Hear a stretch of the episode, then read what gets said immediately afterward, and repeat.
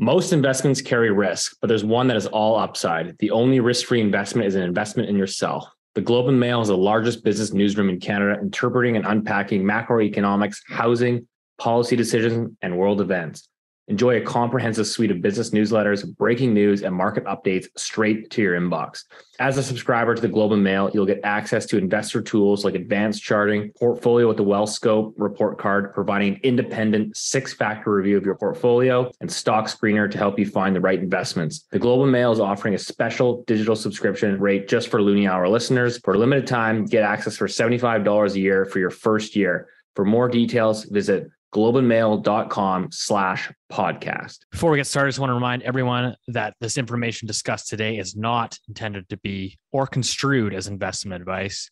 Please consult a professional advisor before putting a loonie in any of these financial markets. The dirty secret is that no one's ever going to get paid back. People have the shortest memories when it comes to investment. We just got to get Keith into Bitcoin. Hey, there's a bubble.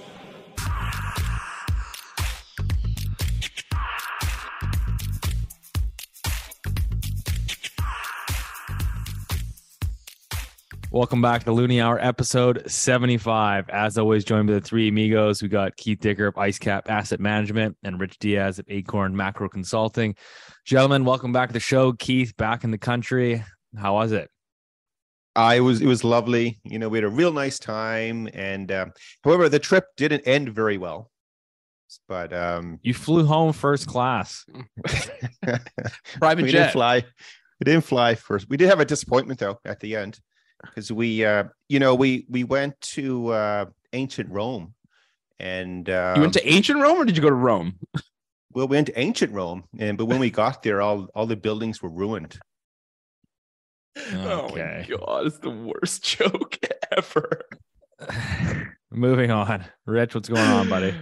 Well, it's the Diamond Jubilee, our 75th episode. I've been waiting all week to spring that on you guys. It's the Diamond Jubilee. That's what happens when you get 75. It's going to be a real boring episode. Not a whole lot to talk about. There's nothing going on. I think we should dispense with the pleasantries. I'm going to the football game tonight. There you go. That's all I got. I'm going to watch Sporting Lisbon, which is a team from Lisbon, as you might have guessed. And they're going to play Arsenal, which is a club that's literally right around the corner. Probably almost see the stadium. And Arsenal's doing super, super well this year. Is this the top CFL of the table. Football or college football? What is it? This is soccer. It's a, I'm not sure if you're familiar with this game. Yeah. Oh, the Brits. And I'm excited. So it's going to be good. That's it. I got nothing else to say or talk about, but that's it. So what's going on with you, Steve? Tell us. Just boring week in financial markets. So, a few things to chat about here this week. I figured we'd open it up with, our national housing statistics as we always do. Those just came out, but, there's lots to get through. We got the Canada jobs numbers from last week. We've got a couple of banks, on the verge of collapse, ECB policy, the Fed. So, I'm going to try to scram. By the way, I love the nonchalant. A couple of banks, collapsed and not a big deal. And, and then I had lunch. Yeah, just another day at the office. Let's start this off with the Canadian housing statistics as they come out every 15th of every month. So. If you look at the headline, we're looking at base effects. So sales were down, I believe it was 40% on a year-over-year basis. So the headline looks really bad. When you kind of peel back the numbers, what's interestingly enough is that, sales were running at the lowest levels since 2009. So very, very weak home sales, but new listings are actually dwarfing that. So Canada's housing market recorded the fewest number of new listings for the month of February since 2003. So you had a 20-year low on a national basis, which is really unbelievable when you think about the amount of population and the amount of homes that have been built over the last 20 years. When you come out and say that the total level of number of new listings coming out was the levels that we saw in 2003, I think it's really incredible. And I don't think it's something that a lot of people had on their radar coming into this year, right? I mean, the conversation has always been around interest rates going up, homeowners are going to be stressed. They're going to have to put their house on the market. We're going to get an oversupply of listings. That's going to then create more downwards pressure on prices. And we've actually seen the opposite, which is right now, new listings are so low that the market is actually tightening up. So on a national basis, months of inventory is back around 4 months of supply. That's below the long-term average of 5 months. And yeah, you can see prices firming up in segments of the market, really all across the country. You called the bottom, and I guess you were right. Oh man, I don't know if I'm still not prepared to call it a bottom, but you know, the point is made. Still recovering from us. You took a lot of flack for that. There, you know, I must say that, like, to mine are riches to light, that you deflected the attention away from us. You're a good guy for doing that, Steve. Yeah, well, take one for the team, as they say. But yeah, I mean, hey, no bottom. I mean, national house prices down 15.8% year over year, so almost 16%. That's the steepest decline on record for the MLS Home Price Index since it was created, I believe, in 2005. So, you know, I mean, it's still a national housing correction that we haven't seen in 2 decades, right? Like I said, sales volumes running at levels last seen during the 2009, you know, global financial crisis. So what's interesting to see is that while the market is kind of firming up on a price level, you know, prices are firming up because there's not much available on the market. You have these really, really low activity levels, right? Like fewest listings in 20 years, fewest home sales in 10 plus years. That can't be good for economic activity to have like very little turnover. So I think that's, in my opinion, something that people should be taking away from this. Well, I have a question for you, though, a serious question now, not whether or not it's the bottom or not. My question is, like, what is the sentiment? Like, you must speak to other realtors. You must speak to your employees or your mentors or people you just, you know, play hockey with or whatever it is. Like, do people have a sense that the worst is behind us, and if you can just sort of survive through this, then you know, or are people sort of giving up on the industry? I mean, we know that, you know, that industry employs an incredible amount of people. I mean, what's the like sort of the sentiment? I mean, are you guys just like, oh, you know, if we can just survive through to fall to the fall, we'll be okay? Or I mean, are people starting to learn how to code? Nobody ever gives up on Canadian real estate. No, I mean, I definitely think, like, obviously, you know, the amount of people like getting their like real estate license, stuff like that, obviously has dropped off. We are seeing people like, some, you know, the newer people that weren't well established. You are seeing people leaving the industry. You know, real estate teams that were formed in the tops of the bull market, or a lot of them are splitting up because everyone's just kind of like, you know, trying to get a paycheck. Yeah. And like I said, while prices are firming up, if you've got, you know, 12, 13 year lows or whatever it is in volume, it's tough for the industry. And not only, you know, mortgage originations across the country are down over 30%. So, you know, I think that people feel, it's interesting because we had this conversation, right? Like last week about the big Canadian banks, you know, deferring all of these variable mortgage holders, right? CIBC, 20% of their loan book isn't even covering all their interest payments, you know, things of that nature. And like, in my opinion, it's almost as if basically the Canadian banks are helping to withhold inventory from the market. They are allowing people to extend and pretend some of this inventory undoubtedly would have ended up as almost forced sales. And because people are allowing to basically push out these amortizations and push out their balances, this inventory isn't coming to market, and now we're stuck with 20-year lows in new listings. So it is rather interesting. It seems that Canadian banks are always trying to prevent, you know, their collateral from getting impaired. Right? We saw this during the depths of the pandemic, which was, hey, nobody pay your mortgage for 6 months. Don't worry about it. Yeah. Go ahead. Well, go ahead, Keith. Do you want to hit that one, Rich, or do you? No. I'll happily step away. Yeah, but I think that's sort of like tying in. I mean, obviously, there's been stress in the banking system over the last few days. There has. Yeah, some folks got hurt. Well, you know, yeah. So we're gonna go into great detail on this coming up here. But with the banks, you know, if they have a one-off foreclosure on someone, they'll do it, right? You know, they're unfortunately in that business, you have to be insensitive. It's just a numbers game. If you're not going to get paid, you just get rid of it. When you have a pretty high proportion of your book that's falling into the same territory, then you have to, you know, extend and pretend and all that. So it's not surprising. Like, this is how banks react, or this is how they're being proactive, I guess, to try to delay the day of reckoning. And, you know, maybe we're at that threshold now, peak threshold, where, you know, things, maybe they'll stabilize a little bit. But it does sort of, though, lead into what's been happening the last 2 days. But I know... But see, with this week now, you know, obviously with the American banks having some stress and, you know, contagion has spilled over a little bit around the world. Has that shown up that you've seen over the last, say, 48 hours with mortgage rates anywhere? Has any bank done anything funny?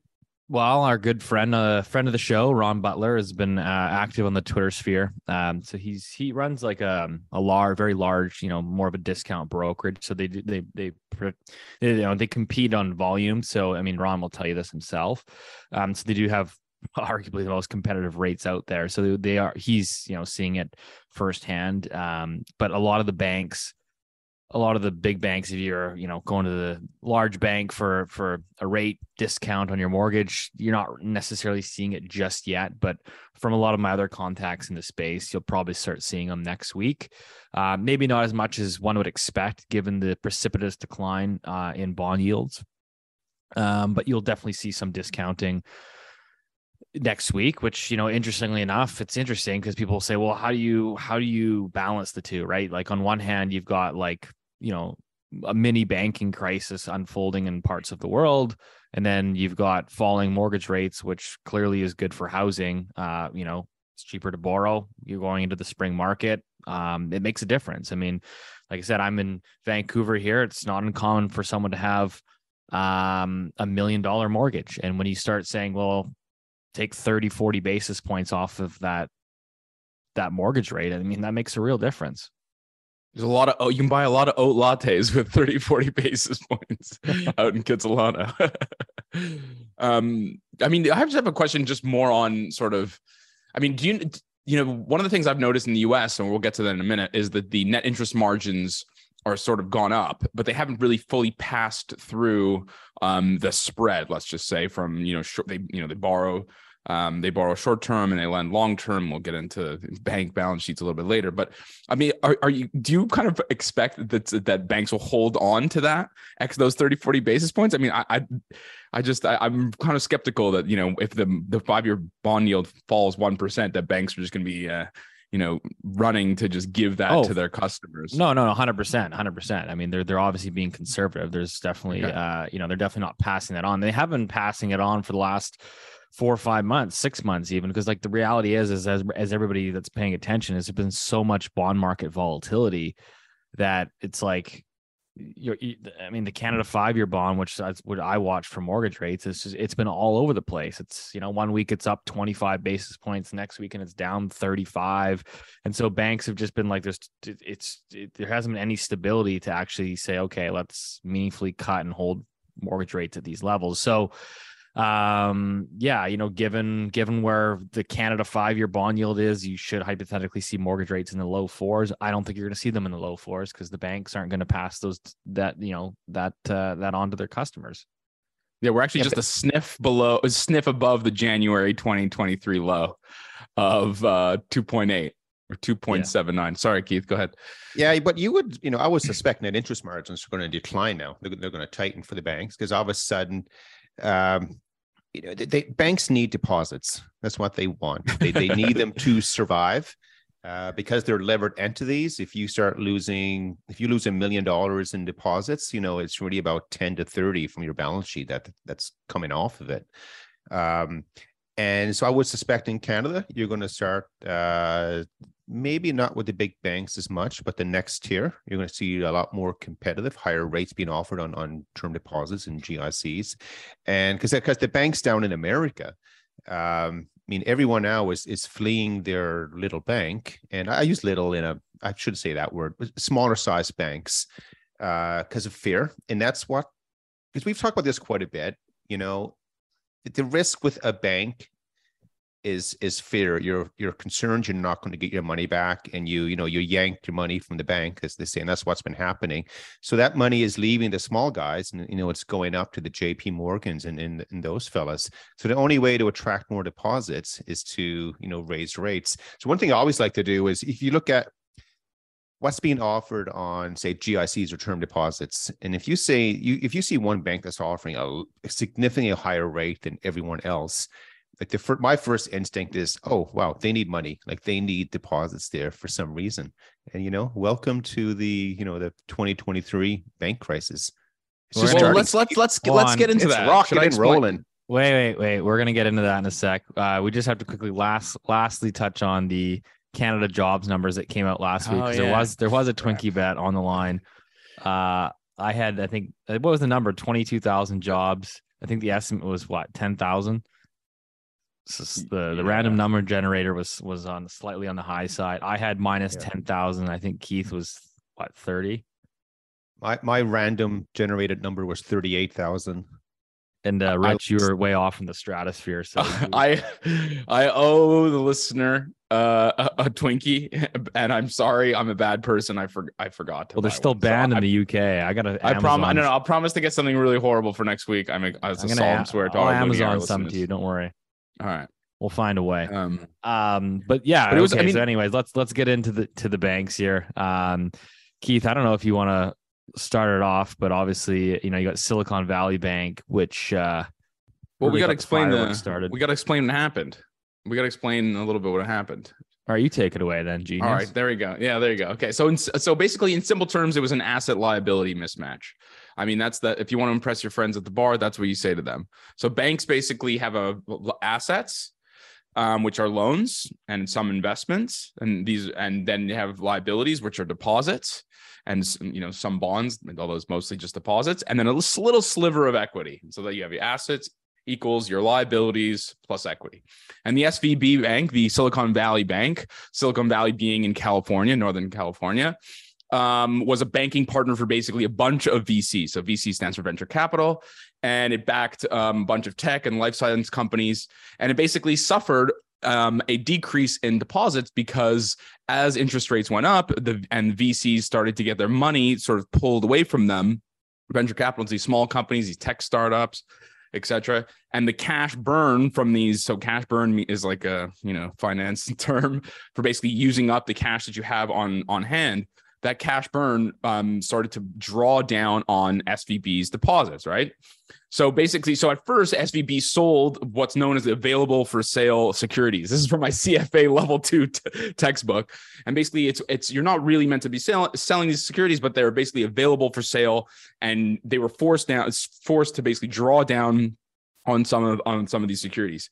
The market got wind of this, and so did a bunch of the depositors, and sort of became sort of a vicious circle. Now, to be clear, no matter how well your bank is capitalized, it cannot suffer a coordinated bank run of any description. Just is a function of the way the bank is set up, assets, liabilities, and the equities. And make no mistake, a lot of the bank run, so the deposit was actually in a weird way coordinated. There was people on Twitter bragging about how they got all of their friends to remove, in some cases, $5 billion overnight in a minute. At one point, there was something like $42 billion was being pulled out of SVB. Now, basically, the reality is that this was well known on the streets. It was a widely shorted name. A friend of mine in investment banking had been pitched this short idea. It's like several months ago. The FT, in their infinite wisdom, wrote an article on February 22nd, outlining exactly what happened only a couple of weeks later. So although some people might not have, been necessarily been surprised by this, the regulators should not have been, which is, we'll get to that in a bit, but definitely the market in a weird way shouldn't have been either, because this was well understood. But basically, in the end, the equity and the unsecured creditors got wiped out. And then we can argue about whether or not it was a bailout in a minute. Keith, I know you have views on that. But the most important thing, just remember that that SVB had an A rating on their ESG score. You just had to sneak that one in. I had to sneak that one. It was that, and more importantly than defending its depositors or taking care of its equity, it had a great diversity and inclusion program and had a low carbon footprint. Anyway, so that's my piece on SVB. Hopefully I didn't screw that up too badly. And Rich, you missed one minor point. Go for it. They were missing a chief risk officer. Oh, yes, of course. They were missing a chief risk officer for 9 months. So in April 2022, the chief risk officer, which you can imagine for a bank is a very important role, left, I think, on her own accord. I think she went to a different bank. I don't think there was anything nefarious there. And it took them, they still haven't replaced it, I don't think. I mean, and yeah, 9 months without a chief risk officer. However, they did have a bunch of boards related to D&I. And anyways, I'm laughing because it's just absurd. But the real thing is that a lot of their assets were held in long duration bonds and mortgage-backed securities. And as interest rates go up, so as the yield goes up, the price goes down. And the problem is a lot of these and a lot of these bonds are held to maturity. Again, I'm really digging deep here in my CFA level textbooks, but your held to maturity portfolio is not mark to market. Your available for sale portfolio is mark to market. So first they drew down on their available for sale portfolio, a significant amount that freaked people out. Then they had to raise cash. So they went to, I can't remember, some Middle Eastern person or whatever, offered them $500 million or whatever. It was an enormous amount of money to recapitalize, to boost their equity. It was vaporized within like 2 weeks, which is just crazy. And then once they had to draw down again on their available for sale, they had to then look to their held to maturity portfolio, which is like the part of your book that you're really never, ever really supposed to touch. And once that started to happen, the deposit flight started to happen. And once the deposit flight happens, it's over. Just to give you context for Canadians, at the height or before it crashed, I think it was 212 billion US. I'm looking at it right now. CIBC at the end of 2022 was 700 billion US. So just to give you, it was about, and it was a 16th or 17th largest bank in the US, and CIBC, as all of us know, is one of the big five banks in Canada. So it's 700. So it's an enormous bank. I think it's the largest banking crash, I want to say ever, but those kinds of words are kind of meaningless because the global economy is bigger. But anyway, so I think that's it. Never forget, they had a great ESG score. So, Keith, save me here, please. Keith, what can you? I don't know, Steve. Let's just let Rich keep talking because he keeps going. I mean, it's really, pretty good. Really good points. But Keith, can we focus a bit on macro here in terms of like, I think the larger implications being that basically banks essentially are forced to hold essentially safe assets, right? So a lot of them are buying basically government bonds. As you've been, the Fed basically engages in drops rates to zero, engages in a whole bunch of QE. Banks then go and buy out these low yielding government bonds, and of course now with yields going up, bond prices going down, like the value of these assets, if you mark to market, is obviously impaired. And so this is kind of the problem, I guess, that's facing quite a few banks. And this is, I guess, from a bigger picture perspective. So I don't know if you want to kind of like simplify that and explain it to the audience, or just I'm just curious your views in general, because this is not the whole premise, which is, the Fed engaged in zero interest rate policy for over a decade and engaged in massive QE programs. And everyone is essentially, the bond market is the whole world's collateral. Mm-hmm. Yeah. There's a couple of main points with this. So there's two sides to the story, or two views. The one view that will come out and will say, you know what, this is one bank. They weren't very well run and they didn't do things very well. It's a very unique, specific story to one bank, and therefore don't worry about anything else, right? That's the story. The day I think last Friday, as soon as this started to develop, one of the big Canadian banks, I won't say which one, they immediately sent out an email. We're having an emergency call for everyone, for analysts and stuff. And I wasn't able to attend, but I sent it to my colleagues. Hey, listen to this. And I said, by the way, this is what they're going to say. They're going to say, don't worry, everything is always awesome in bank world unless you don't do things right. And that So with this story, that's partially correct. The reason is it's partially correct because not only, you know, for all the reasons that Rich just explained to us, you know, that they did blow up. The reason they had to sell, you know, part of their bond portfolio was because deposits were leaving. Like it's kind of circular, right? One feeds off the other. But the other thing is, you know, without the chief, you know, financial officer or risk officer, not being around, it's what banks do anyway. Like you're always worried about risk, not getting your money back. So I don't want people to think that all banks are structured this way because they're not, right? There is a way to lay off risk. So most, I would imagine, I encourage everyone if for the weekend, pull offline one of the annual reports for any of the big 5 or 6 Canadian banks. Ignore all the fluffy stuff in the beginning and just go straight to the financial data and you'll see it. But you can lay off your risk in your bond portfolio. So if you're receiving fixed coupon payments from your bond holding, you can do a swap contract as well. So you're paying out variables. You're not going to get hit with rates move up and down. So whereas these guys lost money when they had to sell because, you know, interest rates were going up, so the bond losses had to get recorded and that gets knocked off equity in there on the balance sheet. If they were hedged correctly, a lot of those losses would have been offset by gains on their swaps portfolio. Do you see what I mean? Like there are ways to get around that. Now, well, however, what I find incredibly interesting with this, and I you know, we say this all the time, the banking industry, it's a confidence game. So the moment that you lose confidence in any financial institution, for whatever, it doesn't matter what the reason is, you take your money and you run. And that's what you do. So and then that's what happens next is called contagion. You know, it starts going from one bank to the next. And that's when you start to see all the bank CEOs are coming out and the regulators are saying, hey, everything is strong, nothing to worry about, because they're trying to reassure everyone. They try to stay ahead of the game. And that's what was happening last weekend.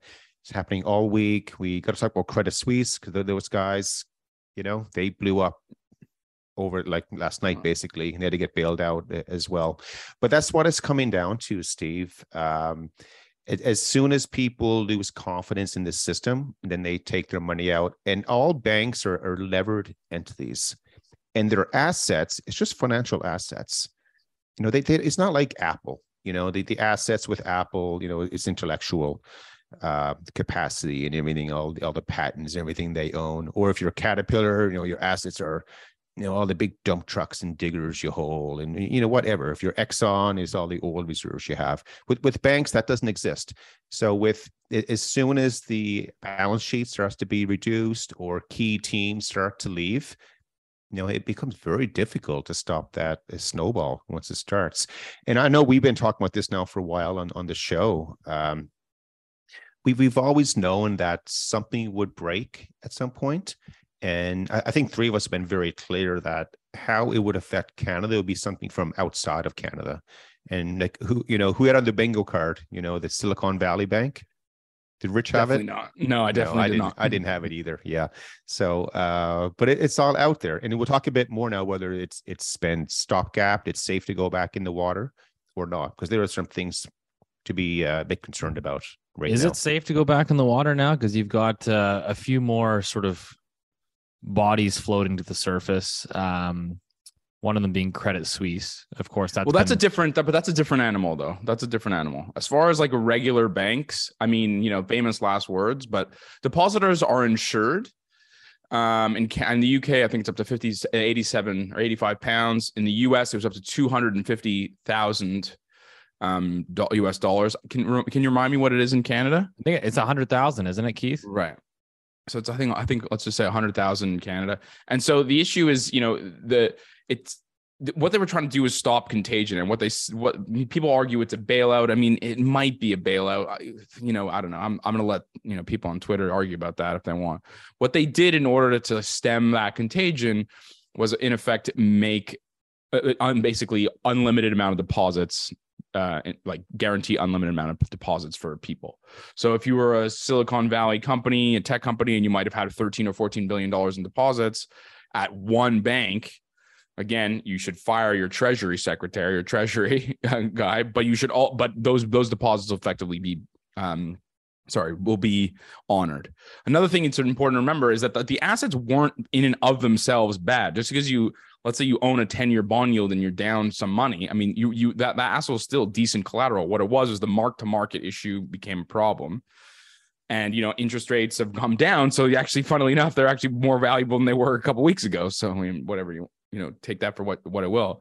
But I think it's also important to remember that the loans didn't just vaporize. Those loans were actually pushed into different banks. So I think JP Morgan had like an increase, which is one of the systemically important banks in the United States, had an increase of in deposits over 1 week of something like $20 or $30 billion. Yeah, right? They were saying like Bank of America was seeing like they had to like keep their banks open for like extended hours, trying to like handle all the volume. So like those are the clear winners. But I mean, it seems like you've got a couple like what First Republic Bank is yeah. So it's another regional bank. So in America, there's thousands and thousands of banks. In Canada, because we love oligopolies, there's only like 5 or 6 or 7.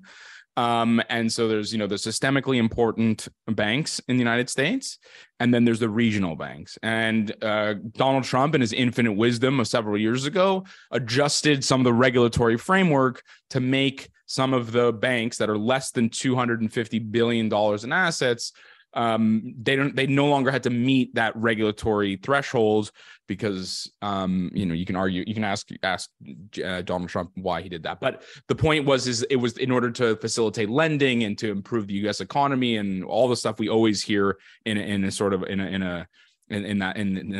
which is to deregulate until something breaks and then they re-regulate and whatever. Okay.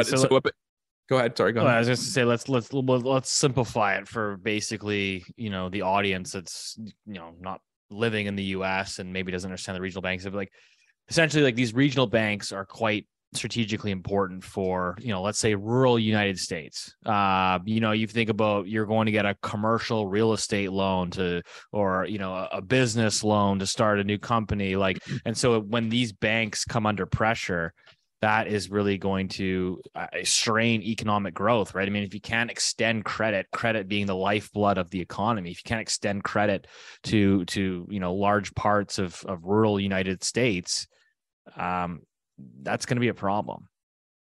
Right. And they're also usually sector specific. So let's say you might have a bank, I can't remember the name of a bank, let's say in Texas, that might be, you might have the analysts on the bank and the loan officers in that bank who are really understand the energy and oil market. You know, in Texas has the largest renewable energies of any U.S. state, believe it or not.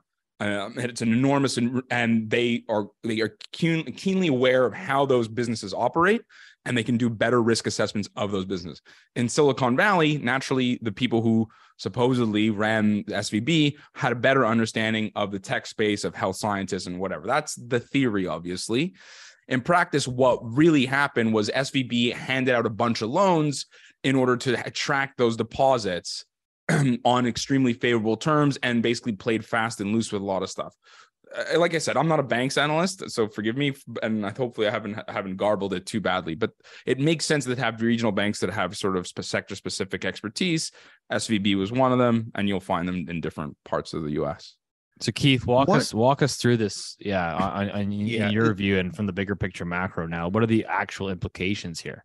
Sorry to interrupt this podcast. Just want to give a quick shout out to one of our sponsors, NordVPN. NordVPN now has a brand new feature called Threat Protection, which protects you from malicious websites, malware, and intrusive ads. Get hassle-free virus and threat protection and improve your digital experience. In simple terms, NordVPN is a one-click personal cybersecurity tool. In this crazy macro world that is moving at the speed of light, don't leave your personal online security to chance. Get NordVPN using a special promo code just for Looney Hour listeners. There's literally no risk to you with their 30-day money-back guarantee. Get your exclusive deal by going to nordvpn.com/Looney Hour. So we're missing one more point here, though, that we haven't shared yet. You know, FDIC insurance, and in Canada, it's CDIC, you know, C for Canada, you know, and because the bond portfolio lost so much value, there wasn't enough money available to meet the deposits that were leaving. So therefore, they have to go to the FDIC to make a claim. It's my understanding from chatting with a couple of guys yesterday that they effectively drained all the cash from the FDIC with this bailout. So, you know, people are talking about, was the bailout or not? But so they went to unlimited coverage on deposits. And so now the FDIC, they've no money. So if anyone else goes under, they got to get the money from somewhere. We can, you know, you can imagine where that money's going to come from. But that's what they have in place. And whether it's right or wrong to have a limit on what the insurance policy is or not, you know, it is what it is, because there is a limit. Then you got to figure things out. You know, do I want to hold more than? And I think there are stories that a lot of depositors, they didn't even know insurance existed or what the amount was or so forth. So, you know, it's a little bit of ignorance on naivety on their part as well. But that's the key thing here. So they did bail out depositors. Loan books were sold and all that. Jamie Dimon mentioned, I think this morning or yesterday, if he had his time back, they would not have bought Bear Stearns. They've lost more money on litigation and liabilities, you know, over the last 15 years than they would have ever made on whatever potential benefit they did receive from buying it. So going forward, you will not see any takeovers in the banking industry. Instead, it'll be asset purchases. And then that's a key difference to look at. But again, with the whole insurance coverage, I know a lot of Canadians say, yeah, I'm going to spread my money around in you know, 6 different banks, and I'll be protected that way. The key difference with the Canadian banking sector and the one that Rich just described down in America is that, you know, the 5 big Canadian banks, I would argue that 80% of it, they're all the same. You know, they're homogenous entities. That's what they're doing. So if you think that by spreading your money out, and something bad happens to one bank, you know, you're going to get covered. The entire Canadian industry is going to have a correlation of 1. That's what will happen. Will there be any money available to cover, you know, deposits that have been vaporized? No, there'll be 0 available. Okay, that's you know, that's the real truth behind it. You know, this is a reason why you have all this conversation about central bank digital currencies are coming up, which we will eventually get into. Rich loves that stuff. But the whole idea with central bank digital currencies is to take the risk off of commercial banks' balance sheets, you know, and put it somewhere else effectively. And I promise you right now, all the central banks in the Western world are saying, see, this is a good idea. We need to do that. And God, it's irrelevant. Yeah, whether it doesn't matter if we agree or disagree with it. That's like the central banks who love this central bank digital currency idea. They're saying, yeah, we're going down that road. Okay, now let's switch back, Steve, to the whole global macro framework. So, because all of a sudden we went from, hey, the world is awesome, you know, the recovery is strong. There's going to be a soft landing or no landing, like we said. Well, yeah, I mean, like, to your point, it was the no landing. It was, you know, inflation data still comes in sticky. The economy just is not breaking from all these rate hikes, which means they can just keep going and going. And then all of a sudden you have, you know, SVB going down and the sudden turn of events, you know, right? I mean, we can get into, you know, market pricing of Fed futures in terms of where they see interest rates for, you know, not only this year, but next year. You know, the movement in the 2-year, which is, you know, basically an indication of where, you know, they think the Fed's going. What do they have? I think in the last couple of days, it was like about a 13 or 17 standard deviation event, like something that you see once every 20, 30 years. So a very stark reversal in terms of expectations from central banks. So Keith, I don't know if you have any more input on that, but it's kind of it. We you know, one of our key holdings in our portfolio is an interest rate volatility exposure. So when things go a bit crazy with volatility in the bond market, not the stock market, you know, then it just, so this thing has gone vertical for us over the last few days. And, you know, of course, there are other losses in the portfolio, but it helps to offset it, of course. But it's a good point, Steve. Like, what's happened over the last 3 days has been unbelievable. So let's bring this down. First of all, one thing to look at, most people look at stock markets and the price of bank stocks and the bond market and stuff. If you go underneath that, which is hard to find unless you're in that world, you want to try to figure out, have financial conditions, have they actually deteriorated with this event taking place? So what you want to do, because it's a banking crisis that's taken place, you want to see, has the cost of borrowing for banks, has it deteriorated versus the rest of the world over the last few days? And the answer is yes, it has. Right? It hasn't snowballed where, God, nobody can get money anymore, but it has deteriorated. So you can look at the spreads between AA financial corps versus non-financial corps. That's one thing to look at. There's also forward rate agreements to look at. That's widened versus OIS spreads, investment grade, credit defaults, all this stuff. Like it has deteriorated. So I don't want people to think that, hey, there's nothing to worry about here. But we also don't want you to, listen today and walk away and say, oh man, and the loony hour said the world's coming to an end. That's not happening either. But the point is that these events, that they're always going to occur.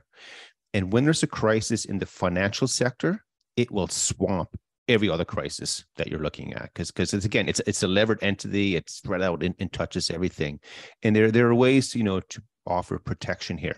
So the next part of the conversation is, we've been going here on the Looney Hour now for probably 15 months, having a bet on how many rate hikes are coming, what are they going to do at the next meeting, and now the market is telling everyone, well, rate hikes have now clearly stopped. So we go through what the Bank of Canada is now being priced to do. The Europeans were out this morning and they did the European thing. And we have the Fed coming out next week. And the world has turned on a dime on a pound, as they say over where rich is. But it's changed dramatically.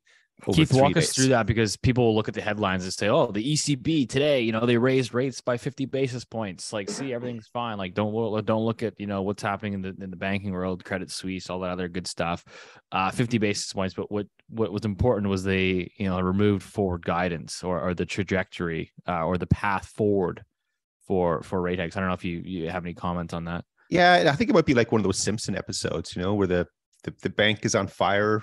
In the background is a guy out eating an ice cream cone and everything is fine. Well, they had to on the ECB thing, they had to raise rates, I think, because they don't want to be perceived as a vassal state of the United States, I think, in part. Also, it was absolutely expected. And I'm not sure if it necessarily will make that much of a difference, to be honest with you. I think what mattered also was providing enough liquidity as what's known as a discount window and being there to support any banks that might have funding issues. Sorry, Keith, go ahead on the rest of that. I was just... Yeah, I mean, overall, my impression with the ECB this morning, that they did hike by 50 basis points. That's what was expected. They also, in between the lines from what I heard, and I am hearing impaired, so maybe I heard it differently, but I think they're now paused. They basically signaled, it's not going to be data dependent and stuff like that. However, we will raise rates again if needed to, all that junk. But I think they're now done. And, the Europeans are the most political central bank in the world, that they're very good at saying everything that everybody wants to hear, but yet, they're dealing with a shit show behind, like that. That's what they have going on underneath. So the Europeans are done. The Canadians are done. The Canadians are coming up on April the 12th. So we have a few weeks before that. And what are they going to do, Steve? Oh, Tiff Macklem got the saving grace from the U.S. banks there. The first guy to go on pause took a lot of heat for it, and he's probably doing a couple fist bumps. Well, yeah, because I don't think the U.S. is going to pause. So I think that I don't think the U.S. is done raising rates. I think that yes, if you look at the Fed funds futures expectations, they've all been cut out. I think 1%. So by December or November, there was interest rates were going to be up at 5.75. That all of that expectation has been cut out. I think what the FDIC did, what the federal government, obviously, what the Fed, all of them did was basically their actions have facilitated future rate hikes, in my view. Because I think what we didn't talk about, we haven't gotten to, is the inflation, which continues to be really, really sticky. We got last Friday, we got 310 new jobs. And so although I'm willing to concede that, you know, they're going to take a minute to breathe and see if there's actual contagion. Obviously, the Credit Suisse stuff is not good. It's an enormous investment bank. It's not the same as sort of an SVB or a CIBC. Got an investment bank which has all kinds of different barbs and issues with that. But I think that this allows them actually to carry on. And I think that the quicker and calmer markets get surrounding this, I think that actually it opens a door for all those rate hikes to get priced back in. I just think it'll happen slowly. Maybe that's a contrarian view, but I don't see it going. I don't know about you, but I mean, my thought process, and who knows, I'm guessing is just as much as anybody else here, but I would think a banking, you know, a bank run and potentially a little bit more contagion from that is going to be quite deflationary. Yeah. I mean, the other thing to think about as well yeah, I agree with Rich that the Fed will hike again coming up. What do you go on, 25? Yeah, they're 25. Yeah, that's what. And they used to be 50. Yeah, of course. Yeah, they had an opportunity there to do that, and this is blowing everything up. No, but it's not as simple as, you know, the economy is going to slow down now and things like that, because the yield curve is now at its most inverted since 82, I believe now, or 81.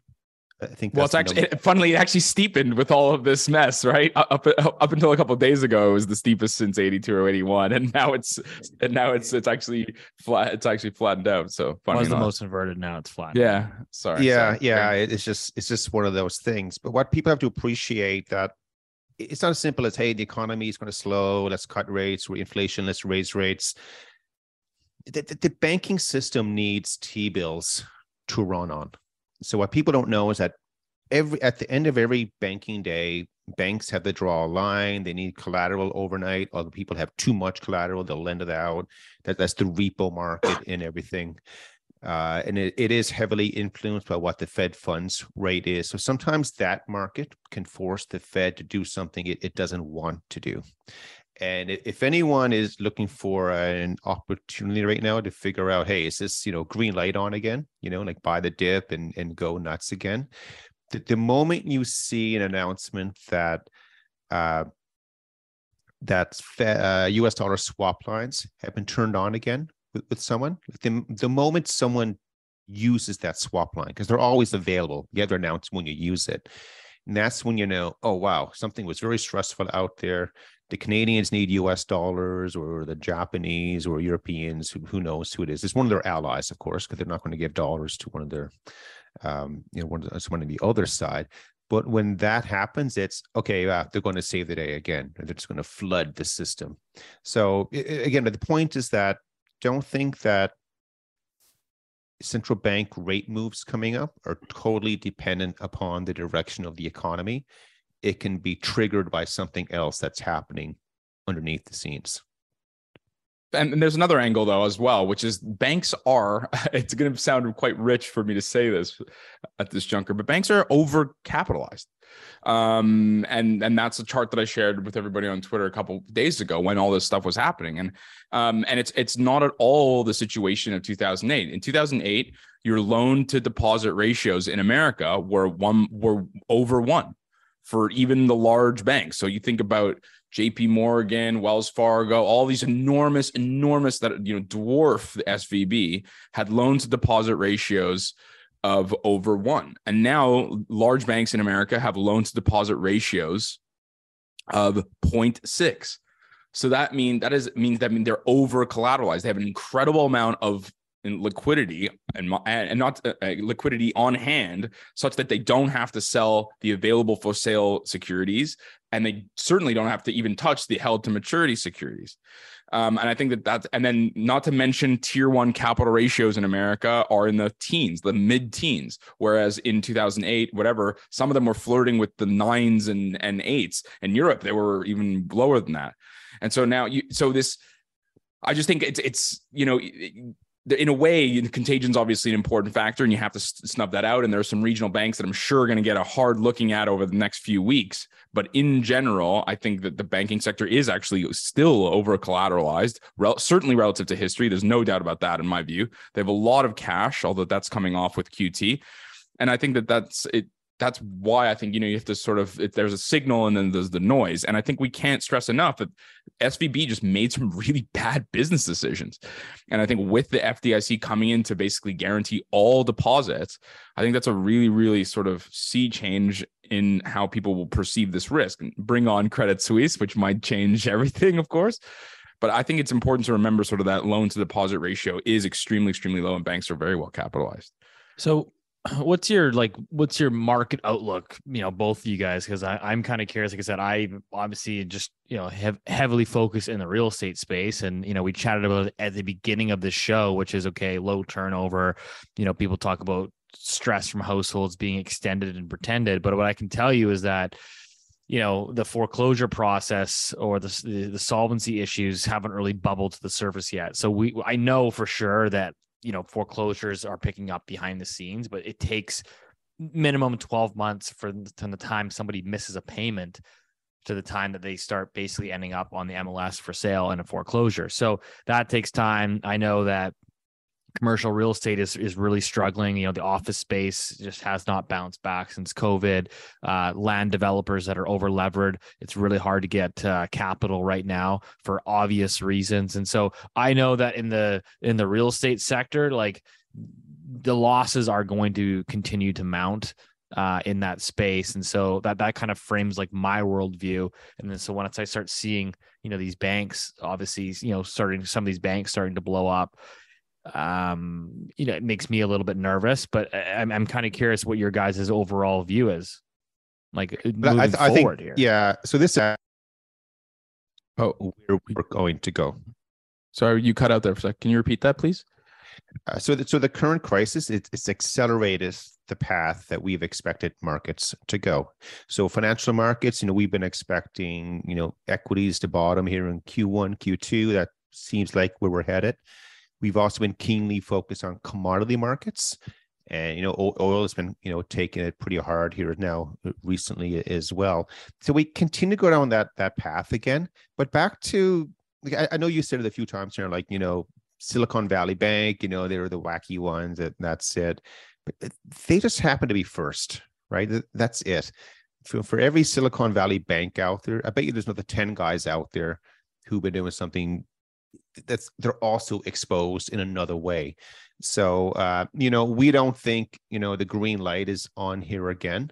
We think there's going to be a lot of, defensive moves coming up. And then that sort of then triggers the opportunity to finally get that recession that we're talking about. Because if I'm a bank right now, I'm going to be pretty reluctant to lend money out. That's me. I'm a conservative guy. Rich is aggressive. He's going to give it out to everybody he knows. He's going to fly it out the window. And Steve's going to be catching it on the other side and everything.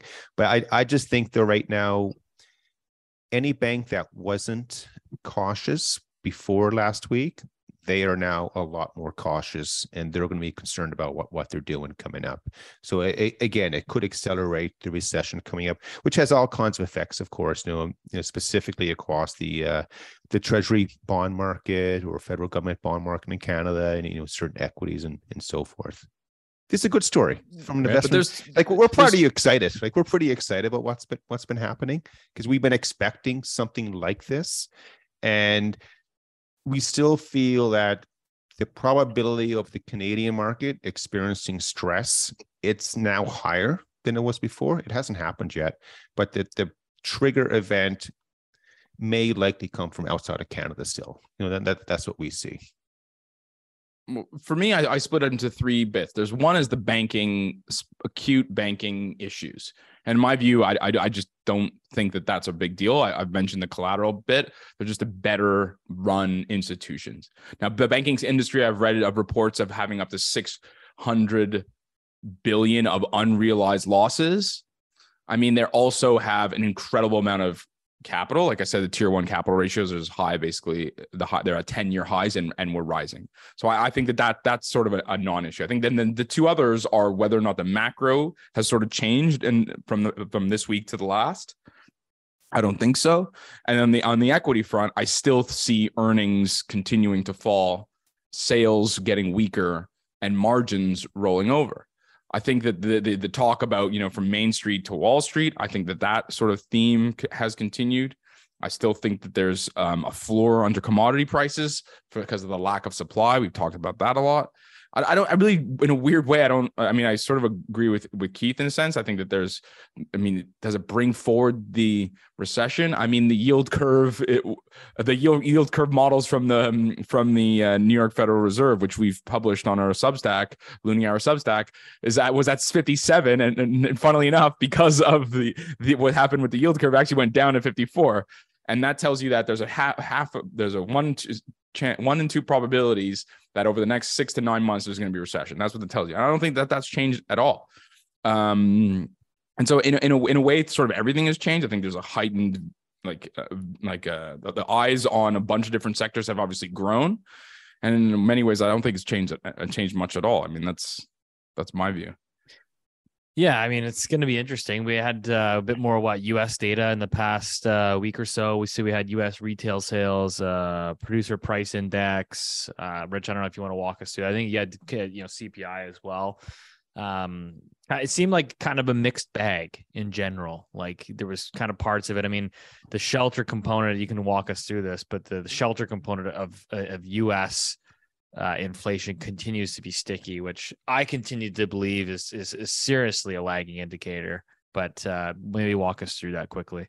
No, I think mixed bag is exactly right. And I think at this stage in the cycle, I think that's sort of what you get. I mean, the retail sales wasn't great, but we know people are shifting from retail sales to services. Services inflation continues to be okay.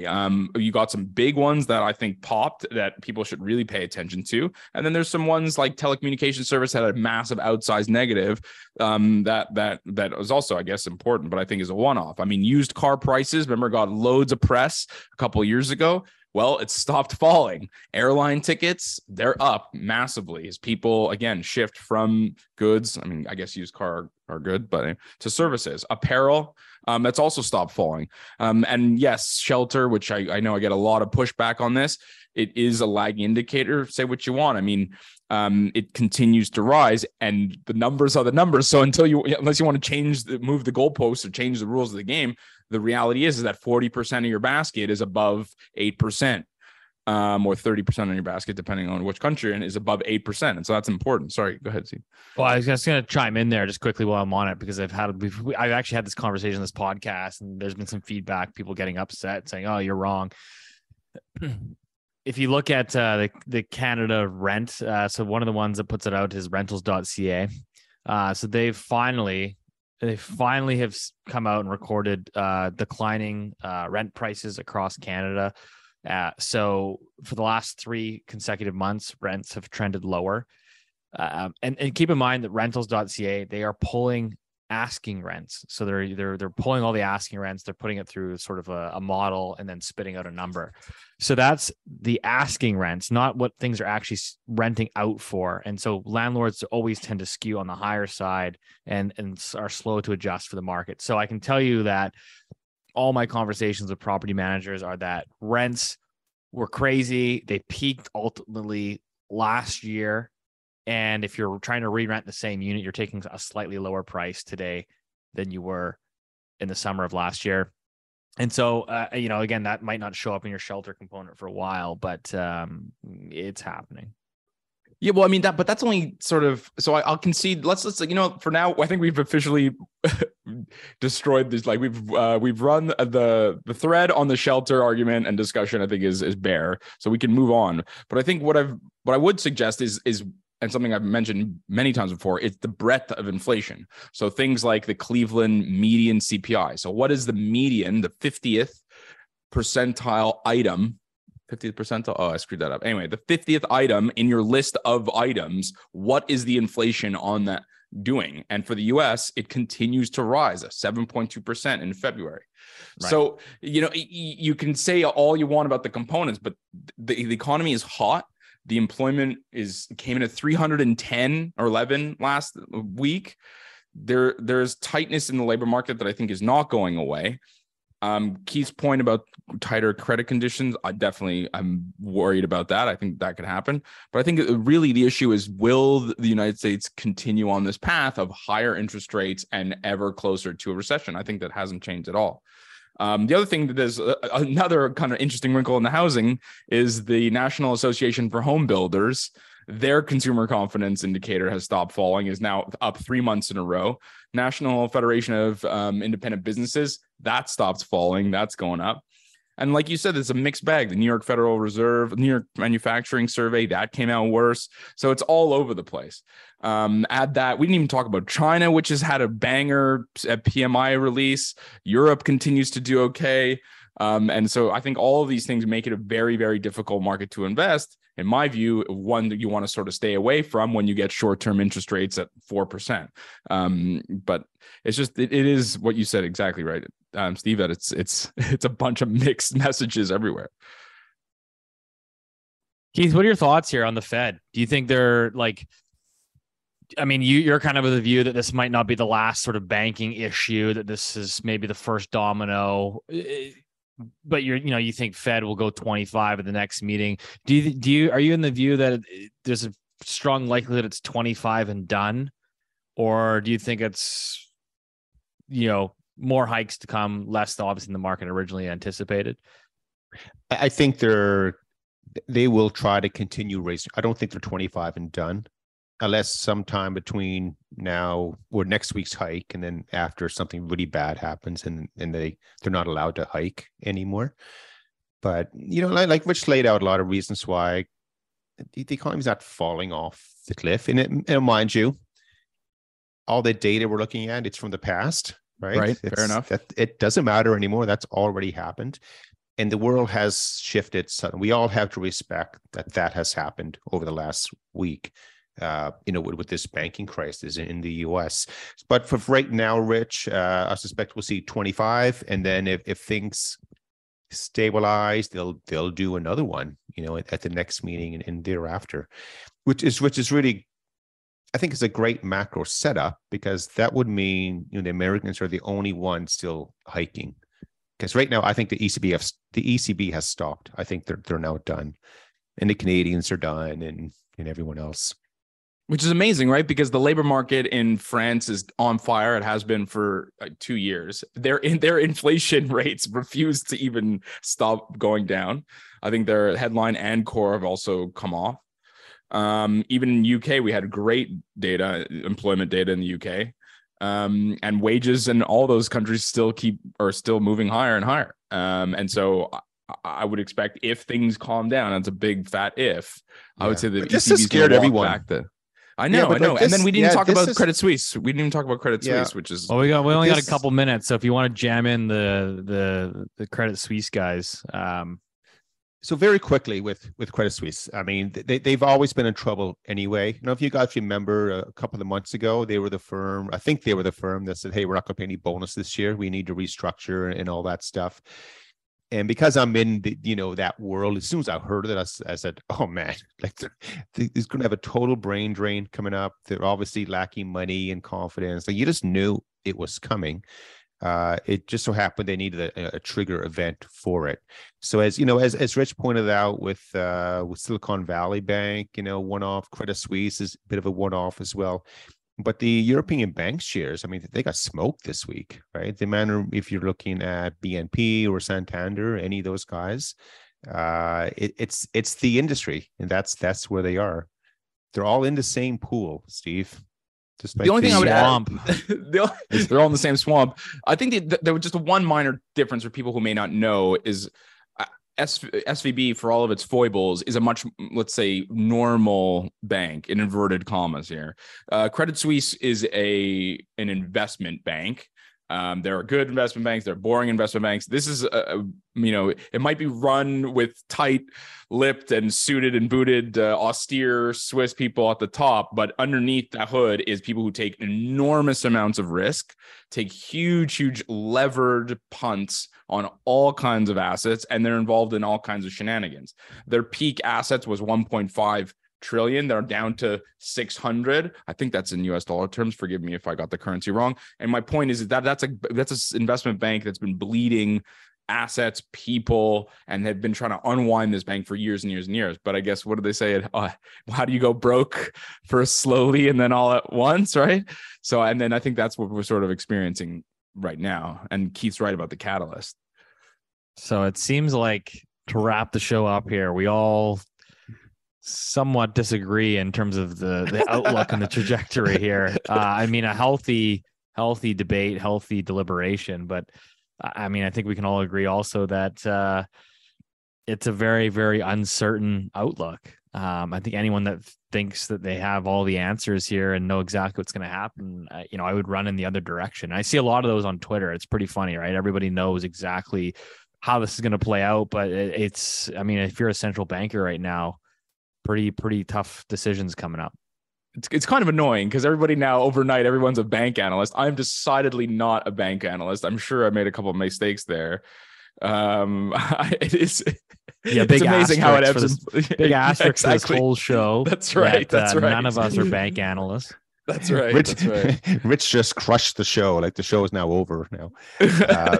But I did suggest earlier, this weekend, go to the website of one of the big banks.